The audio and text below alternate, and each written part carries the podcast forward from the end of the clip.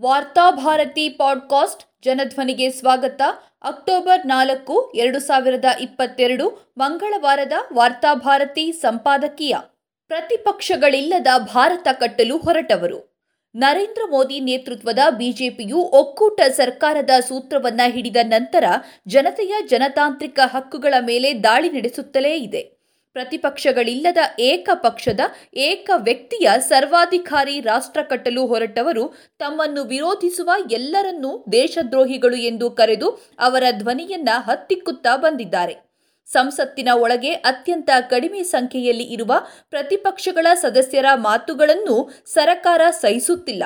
ಸಂಸತ್ತಿನ ಹೊರಗೆ ಪ್ರತಿರೋಧ ಇರಲೇಬಾರದೆಂಬುದು ಅಧಿಕಾರದಲ್ಲಿರುವವರ ಹೆಬ್ಬಯಕೆಯಾಗಿದೆ. ಹಿಂದಿನ ಲೋಕಸಭೆಯಲ್ಲಿ ಪ್ರತಿಪಕ್ಷದ ನಾಯಕರಾಗಿದ್ದ ಮಲ್ಲಿಕಾರ್ಜುನ ಖರ್ಗೆಯವರು ಮತ್ತೆ ಚುನಾಯಿತರಾಗಿ ಬರುವುದಿಲ್ಲ ಎಂದು ಸದನದಲ್ಲೇ ಹೇಳಿದ್ದ ಪ್ರಧಾನಿ ನರೇಂದ್ರ ಮೋದಿಯವರು ಖರ್ಗೆ ಗೆದ್ದು ಬರಲೇ ಕೂಡದೆಂದು ತಂತ್ರ ರೂಪಿಸಿದ್ದಾರೆಂಬುದು ಕಾಂಗ್ರೆಸ್ ಮಾತ್ರವಲ್ಲ, ಅನೇಕ ಪ್ರತಿಪಕ್ಷ ನಾಯಕರ ಅಭಿಪ್ರಾಯವಾಗಿದೆ. ಪ್ರಜಾಪ್ರಭುತ್ವದಲ್ಲಿ ಬಲಿಷ್ಠ ಆಡಳಿತ ಪಕ್ಷಕ್ಕೆ ಪ್ರತಿಯಾಗಿ ಅಷ್ಟೇ ಪ್ರಬಲವಾದ ವಿರೋಧ ಪಕ್ಷವಿದ್ದರೆ ಪ್ರಜಾಪ್ರಭುತ್ವ ಆರೋಗ್ಯಶಾಲಿಯಾಗಿರುತ್ತದೆ. ಹಾಗಾಗಿಯೇ ಭಾರತದ ಮೊದಲ ಪ್ರಧಾನಿ ಜವಾಹರ್ಲಾಲ್ ನೆಹರು ಅವರು ಸೋಷಲಿಸ್ಟ್ ನಾಯಕ ರಾಮ ಮನೋಹರ ಲೋಹಿಯಾ ಕಮ್ಯುನಿಸ್ಟ್ ನೇತಾರರಾದ ಶ್ರೀಪಾದ ಅಮೃತ ಡಾಂಗೆ, ಎಂಕೆ ಗೋಪಾಲನ್, ಜನಸಂಘದ ಅಟಲ್ ಬಿಹಾರಿ ವಾಜಪೇಯಿ ಅಂತವರು ಸದನದಲ್ಲಿ ಇರಬೇಕೆಂದು ಬಯಸ್ತಾ ಇದ್ರು. ಆದರೆ ಈಗಿನ ಪ್ರಧಾನಿ ಮಾತ್ರವಲ್ಲ, ಆಡಳಿತ ಪಕ್ಷಕ್ಕೆ ಪ್ರತಿಪಕ್ಷಗಳ ಅಸ್ತಿತ್ವವೇ ಬೇಡವಾಗಿದೆ. ಆಡಳಿತ ಪಕ್ಷದ ಅಸಹನೆಗೆ ಇತ್ತೀಚಿನ ಉದಾಹರಣೆ ಎಂದರೆ ಸಂಸತ್ತಿನ ಸ್ಥಾಯಿ ಸಮಿತಿಗಳ ಅಧ್ಯಕ್ಷ ಸ್ಥಾನಕ್ಕೆ ಪ್ರತಿಪಕ್ಷಗಳಾದ ಕಾಂಗ್ರೆಸ್, ತೃಣಮೂಲ ಕಾಂಗ್ರೆಸ್ ಸದಸ್ಯರು ಬರದಂತೆ ಕುತಂತ್ರ ಮಾಡಿರುವುದು. ಸಂಸದೀಯ ಸತ್ಸಂಪ್ರದಾಯಗಳ ಪ್ರಕಾರ ಸಂಸತ್ತಿನ ಮಹತ್ವದ ಸ್ಥಾಯಿ ಸಮಿತಿಯ ಅಧ್ಯಕ್ಷ ಸ್ಥಾನವನ್ನು ಪ್ರತಿಪಕ್ಷ ಸದಸ್ಯರಿಗೆ ಬಿಟ್ಟುಕೊಡಬೇಕು. ಆದರೆ ಇತ್ತೀಚಿನ ಬೆಳವಣಿಗೆ ಪ್ರಕಾರ ಸಂಸತ್ತಿನ ಗೃಹ ವ್ಯವಹಾರಗಳಿಗೆ ಸಂಬಂಧಿಸಿದ ಸ್ಥಾಯಿ ಸಮಿತಿಯ ಅಧ್ಯಕ್ಷ ಸ್ಥಾನವನ್ನು ಕಾಂಗ್ರೆಸ್ ಕಳೆದುಕೊಳ್ಳಲಿದೆ. ಆಹಾರ ಮತ್ತು ಗ್ರಾಹಕ ವ್ಯವಹಾರಗಳ ಕುರಿತ ಸ್ಥಾಯಿ ಸಮಿತಿ ಅಧ್ಯಕ್ಷ ಸ್ಥಾನವನ್ನು ತೃಣಮೂಲ ಕಾಂಗ್ರೆಸ್ ಕಳೆದುಕೊಳ್ಳಲಿದೆ. ಸದ್ಯಕ್ಕೆ ಕಾಂಗ್ರೆಸ್ ಪಕ್ಷ ಸಂಸತ್ತಿನ ಮೂರು ಸಮಿತಿಗಳ ನೇತೃತ್ವ ವಹಿಸಿದೆ. ಇವುಗಳ ಪೈಕಿ ಗೃಹ ವ್ಯವಹಾರ ಸ್ಥಾಯಿ ಸಮಿತಿಯೂ ಒಂದು. ಕಾಂಗ್ರೆಸ್ನ ಇನ್ನೊಬ್ಬ ಸಂಸದ ಶಶಿ ತರೂರ್ ಮಾಹಿತಿ ತಂತ್ರಜ್ಞಾನ ವಿಷಯಕ ಸಮಿತಿಯ ಸಾರಥ್ಯವನ್ನು ವಹಿಸಿದ್ದಾರೆ. ಜೈರಾಮ್ ರಮೇಶ್ ಪರಿಸರ ವಿಷಯಕ ಸಮಿತಿಯ ನೇತೃತ್ವವನ್ನು ವಹಿಸಿದ್ದಾರೆ. ಈ ಪೈಕಿ ಶಶಿ ತರೂರ್ ಅವರನ್ನು ಕೂಡ ತೆಗೆದುಹಾಕುವ ವದಂತಿ ಹರಡಿದ್ದು, ಸಂಸತ್ತಿನ ಉಭಯ ಸದನಗಳಲ್ಲಿ ಕಾಂಗ್ರೆಸ್ ಸದಸ್ಯರು ಇದನ್ನು ಆಕ್ಷೇಪಿಸಿದ್ದಾರೆ. ರಾಜ್ಯಸಭೆಯಲ್ಲಿ ಕಾಂಗ್ರೆಸ್ ಪಕ್ಷದ ಸಂಖ್ಯಾಬಲ ಮೂವತ್ನಾಲ್ಕರಿಂದ ಮೂವತ್ತೊಂದಕ್ಕೆ ಕುಸಿದಿರುವುದರಿಂದ ಆ ಪಕ್ಷಕ್ಕೆ ಸ್ಥಾಯಿ ಸಮಿತಿಯ ಅಧ್ಯಕ್ಷ ಸ್ಥಾನವನ್ನು ನೀಡಲಾಗುವುದಿಲ್ಲ ಎಂದು ಸರಕಾರ ಹೇಳ್ತಿದೆ. ಸರಕಾರದ ಈ ವಾದವನ್ನು ಯಾರೂ ಒಪ್ಪಲು ಸಾಧ್ಯವಿಲ್ಲ. ಸಂಸತ್ತು ಅಂದರೆ ಬರೀ ಸಂಖ್ಯೆ ಮಾತ್ರ ಮುಖ್ಯವಾಗುವುದಿಲ್ಲ. ಈಗ ವಿರೋಧ ಪಕ್ಷಗಳ ಸಂಖ್ಯಾಬಲ ಕಡಿಮೆ ಇರಬಹುದು. ಆದರೆ ಪ್ರಜಾಪ್ರಭುತ್ವ ವ್ಯವಸ್ಥೆಯಲ್ಲಿ ವಿರೋಧ ಪಕ್ಷಗಳನ್ನು ವಿಶ್ವಾಸಕ್ಕೆ ತೆಗೆದುಕೊಂಡು ಕಾರ್ಯನಿರ್ವಹಿಸುವ ಹೊಣೆಗಾರಿಕೆ ಆಡಳಿತ ಪಕ್ಷದ ಮೇಲಿದೆ. ಭಾರತದ ಮಾತ್ರವಲ್ಲ, ಜಗತ್ತಿನ ಸಂಸದೀಯ ಪ್ರಜಾಪ್ರಭುತ್ವದ ಸಂಸಂಪ್ರದಾಯಗಳನ್ನು ಗೌರವಿಸುವುದು ಅಧಿಕಾರದಲ್ಲಿ ಇರುವವರ ನೈತಿಕ ಹೊಣೆಗಾರಿಕೆಯಾಗಿದೆ.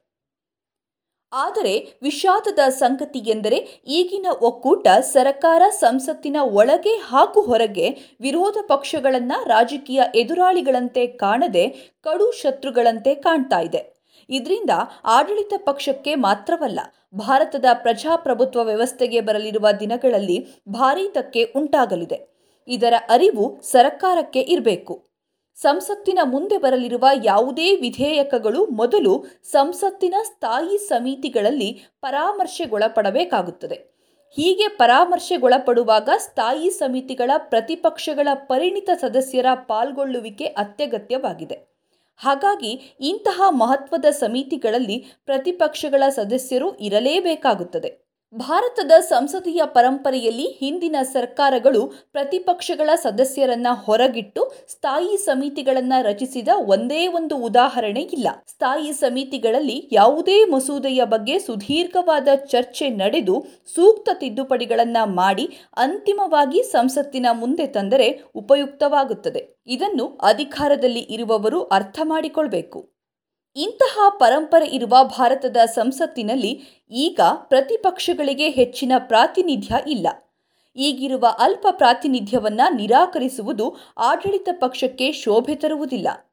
ಸ್ಥಾಯಿ ಸಮಿತಿಯ ಅಧ್ಯಕ್ಷ ಸ್ಥಾನವನ್ನು ಪ್ರತಿಪಕ್ಷಗಳಿಂದ ಕಿತ್ತುಕೊಂಡು ಮಿತ್ರ ಪಕ್ಷಗಳಿಗೆ ನೀಡುವ ಆಡಳಿತ ಪಕ್ಷದ ಸಂಕುಚಿತ ವರ್ತನೆ ಸರಿಯಲ್ಲ. ಸರ್ಕಾರ ಈ ಲೋಪವನ್ನ ಸರಿಪಡಿಸಿಕೊಳ್ಳಲಿ. ಸಂಸತ್ತಿನ ಸ್ಥಾಯಿ ಸಮಿತಿಯಿಂದ ಪ್ರತಿಪಕ್ಷಗಳನ್ನ ಹೊರದಬ್ಬುವ ನಿರ್ಧಾರ ಕೈಬಿಡಲಿ. ಭಾರತದ ನೂರ ಮೂವತ್ತೈದು ಕೋಟಿ ಜನತೆಯ ಬದುಕು, ಭವಿಷ್ಯಗಳಿಗೆ ಸಂಬಂಧಿಸಿದ ಶಾಸನಗಳು ಸಂಸತ್ತಿನಲ್ಲಿ ಸಾಕಷ್ಟು ಪರಾಮರ್ಶೆ ನಡೆದು ಅಂಗೀಕಾರ ಪಡೆಯಬೇಕು.